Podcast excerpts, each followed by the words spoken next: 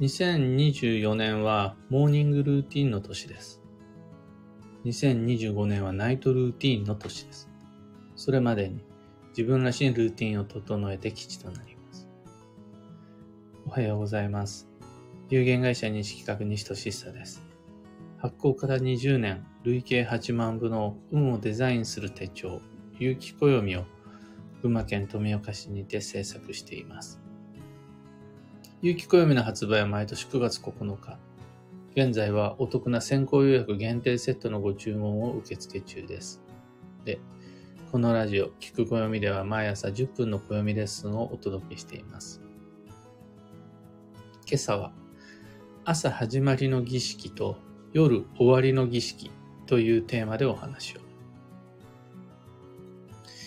1年12ヶ月365日、暦の上では様々なサイクルがありますが、僕が取り扱う最小単位の暦が1日24時間というサイクルです。例えば、朝、昼、夜の食事。24時間ごとに朝ごはんを食べ、24時間ごとに昼ごはんを食べる。というサイクル。と、起床と就寝の繰り返し。朝一回起きたら、次の日の朝も20約24時間後に起きる。で夜寝たら24時間後にまた寝る。その繰り返しのサイクル。24時間周期の定期的行動です。他にも歯磨きサイクルやスキンケアサイクル、あとは、これは24時間に1回とは限らないざっくりしたトイレサイクルなどなどいろいろあります。僕たちは意識的にも無意識的にもそれなりのサイクルを一日の中でいくつも持っているものです。で、たまには寝坊したり、早起きしたり、ちょっとずつずれることもあるけど、だいたい朝には起きるわけで、だいたい夜には寝るわけで、人それぞれに24時間という循環を持っています。持っていた方が運がいいです。ランダム不規則は運を乱しがちです。一日に一度朝ごはんを食べて、24時間後にはまた朝ごはんを食べるみたいな、そういった循環を、良い、良いものか悪いものか判断していくことで、一つ一つ判断していくことで、自分には一日の中での良い習慣がある。いくつある？悪い習慣はいくつある？っていうのが見えてきます。その時、暦の考え方は、より良い習慣を多く持ってる方が基地で。で、悪循環をより多く持ってる人が運が悪いとなるわけです。だから本来、運を良くしようと思ったら、暦を使って運を良くしようと思ったら、ラッキーアイテムだとか、パワースポットであるとか、パワースポストーンとかに頼るんじゃなくて、自分の持ってるサイクルをより良くすること。この一点につきます。で、2024年はモーティンモーニングルーティンが幸運の鍵です。つまり2024年は午前中の特に活動開始直前までの過ごし方が運に関わってきます。2025年はナイトルーティンが幸運の鍵です。それは、2025年は午後の特に活動終了直後から就寝までの流れが運に影響するよっていう意味です。モーニングルーティーンとは朝目覚めてから活動開始までの間に踏む段階、ステップのことです。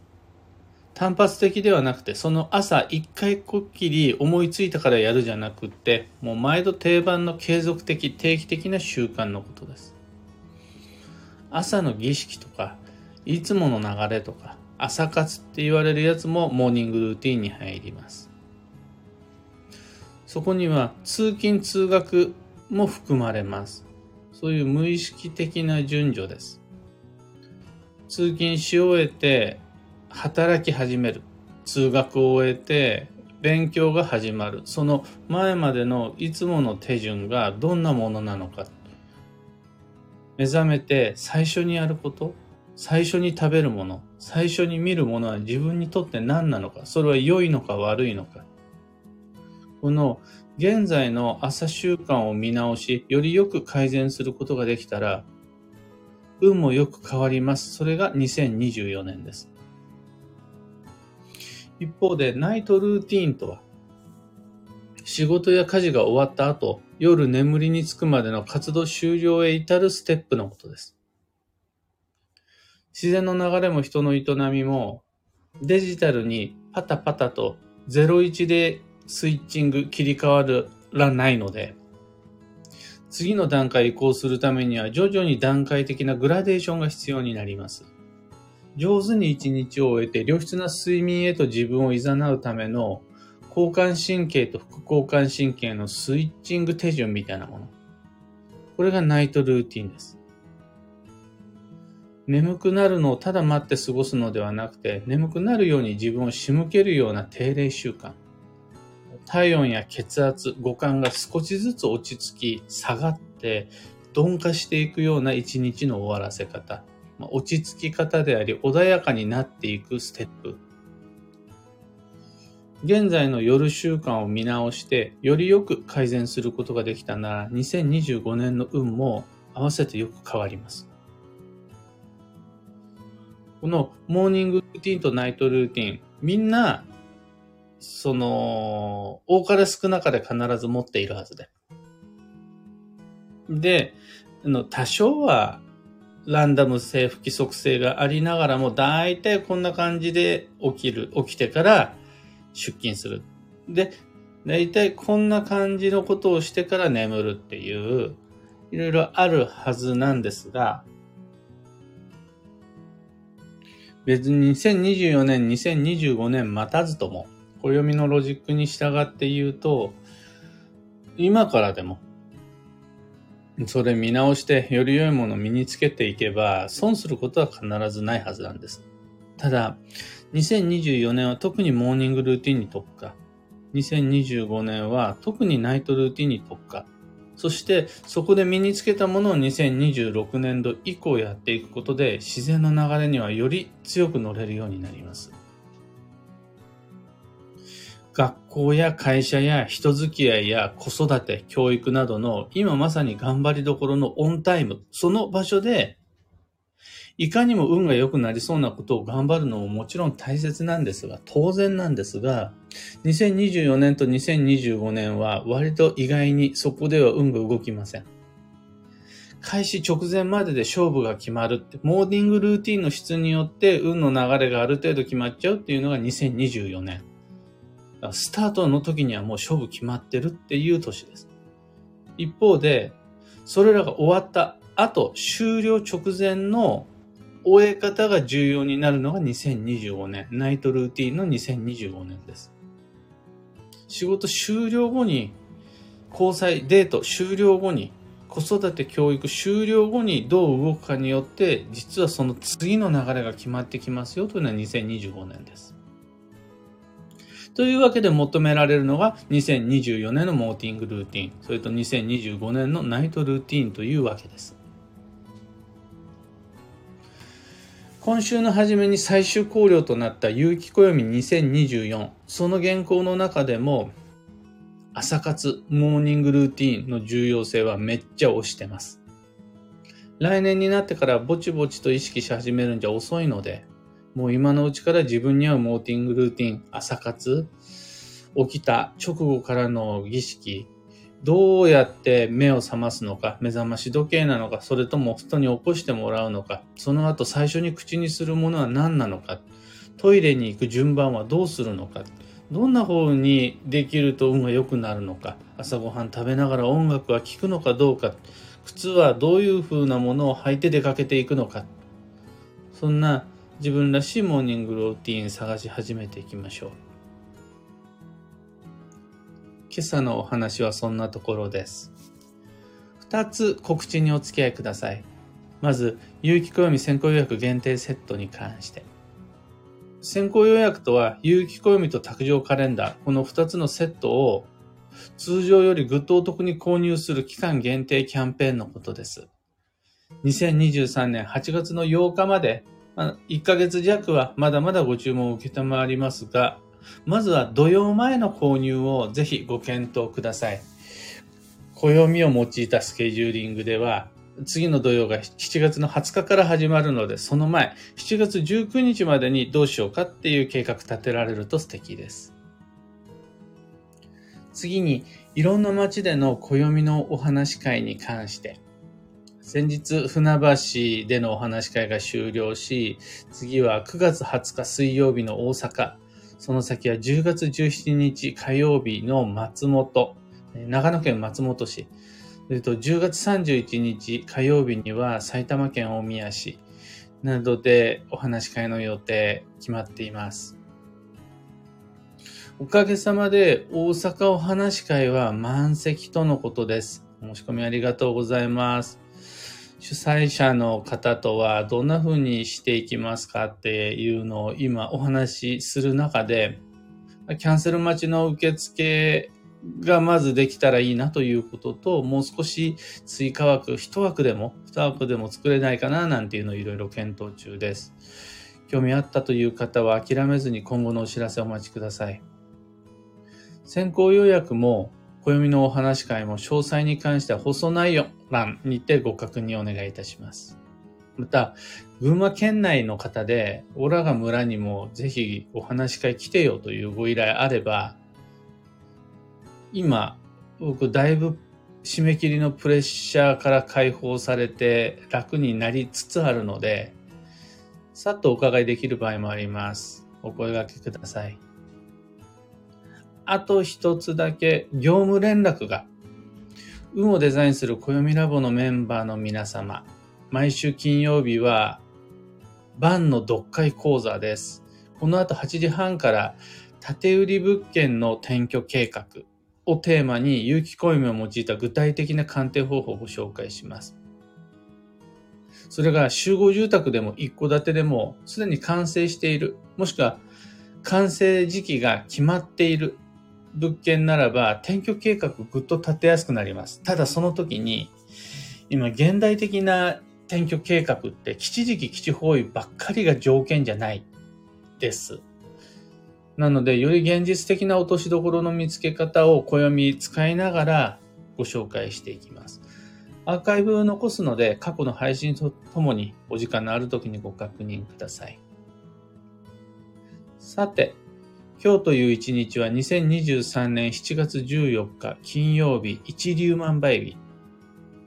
超急速の7月で現在みんな全員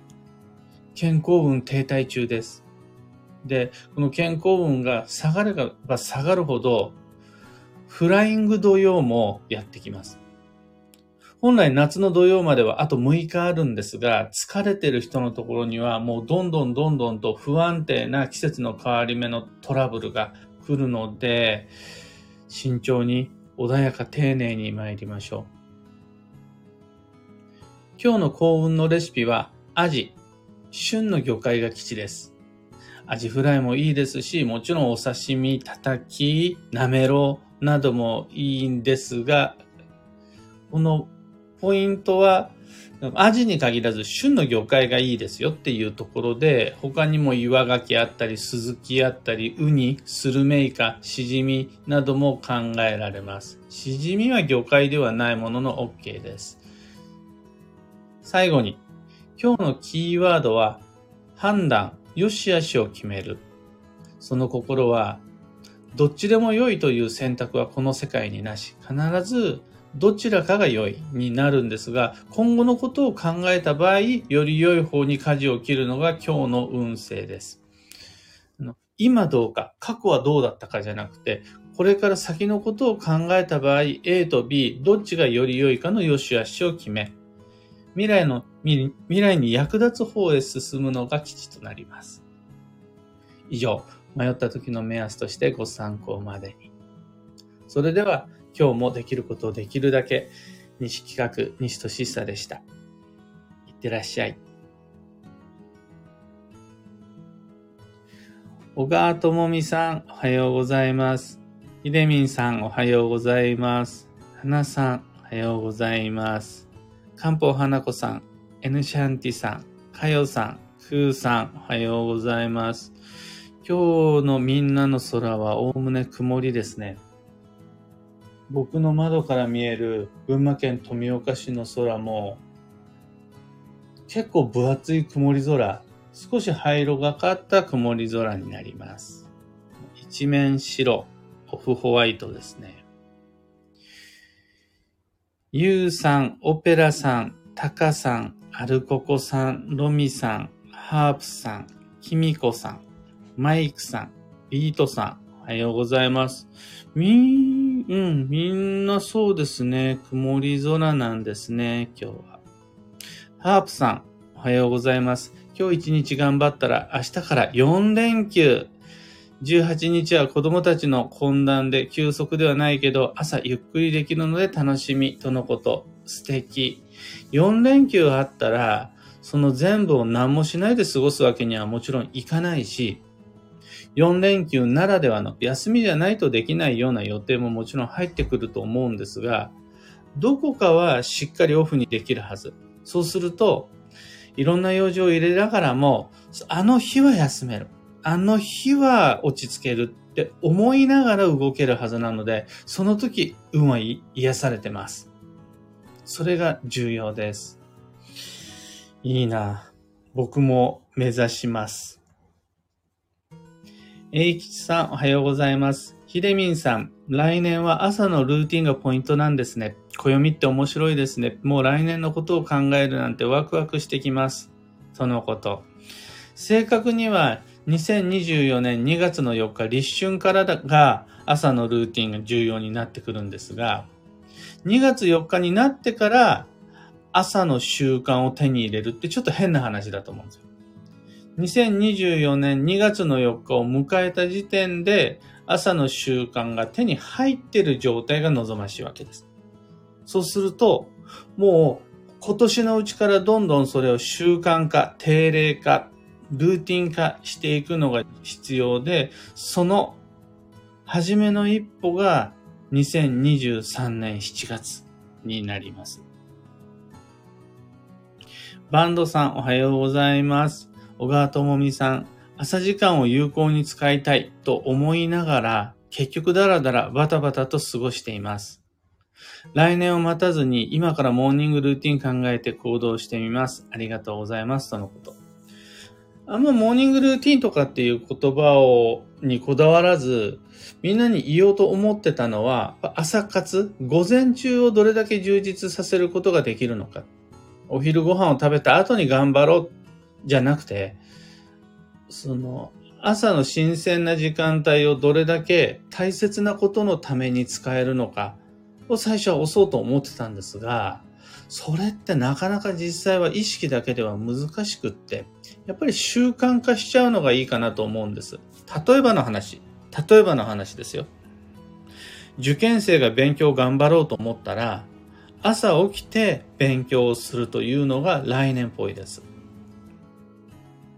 体重を落としてダイエットしたいという方がいらっしゃったら、朝起きた後、どう体にいいことをするのか、どう基礎代謝を上げて、どんなものを食べて、どんなストレッチング、どんな運動をしていくのか、が大事です。仕事が終わったら頑張るという計画ではなくて、朝自分の目的のためにどう使おうか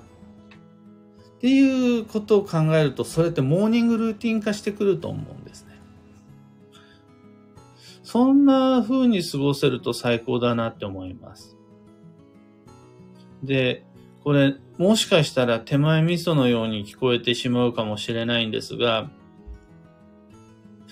小川智美さんも含め、毎朝、聞く暦聞いてくださるじゃないですか。この朝の配信、朝のポッドキャストを聞いて、そこからごそごそと起き始めるとか、朝、ぼーっとしながら、テレビでも見ながら、何かの支度をするんじゃなくって、暦の読み解き方をなんとなく意識しながら、このラジオ流しながら支度を整えていくなんていうのは立派なモーニングルーティンになりますので、もうそれで一つは持ってるっていうこと。じゃあ二つ目は三つ目はどうするかを考えていくことができれば、それで十分朝活になるし、午前中の充実になると思います。モリーさん、おはようございます。フライング土曜の存在を忘れていました。そしてフライング土曜来ている気がしています。今日から日曜日まで SNS, SNS デトックス土曜前編を実行するので、まずは脳疲労の回復に努めたいと思っています。とのこと。フライング土曜来てると思いますね。で、自分に来てなかったら、物に、物、家電に来てると思います。あとはスマホであるとかパソコンとかのハイテク機器に来てると思います。そんだけ頑張ったはずだか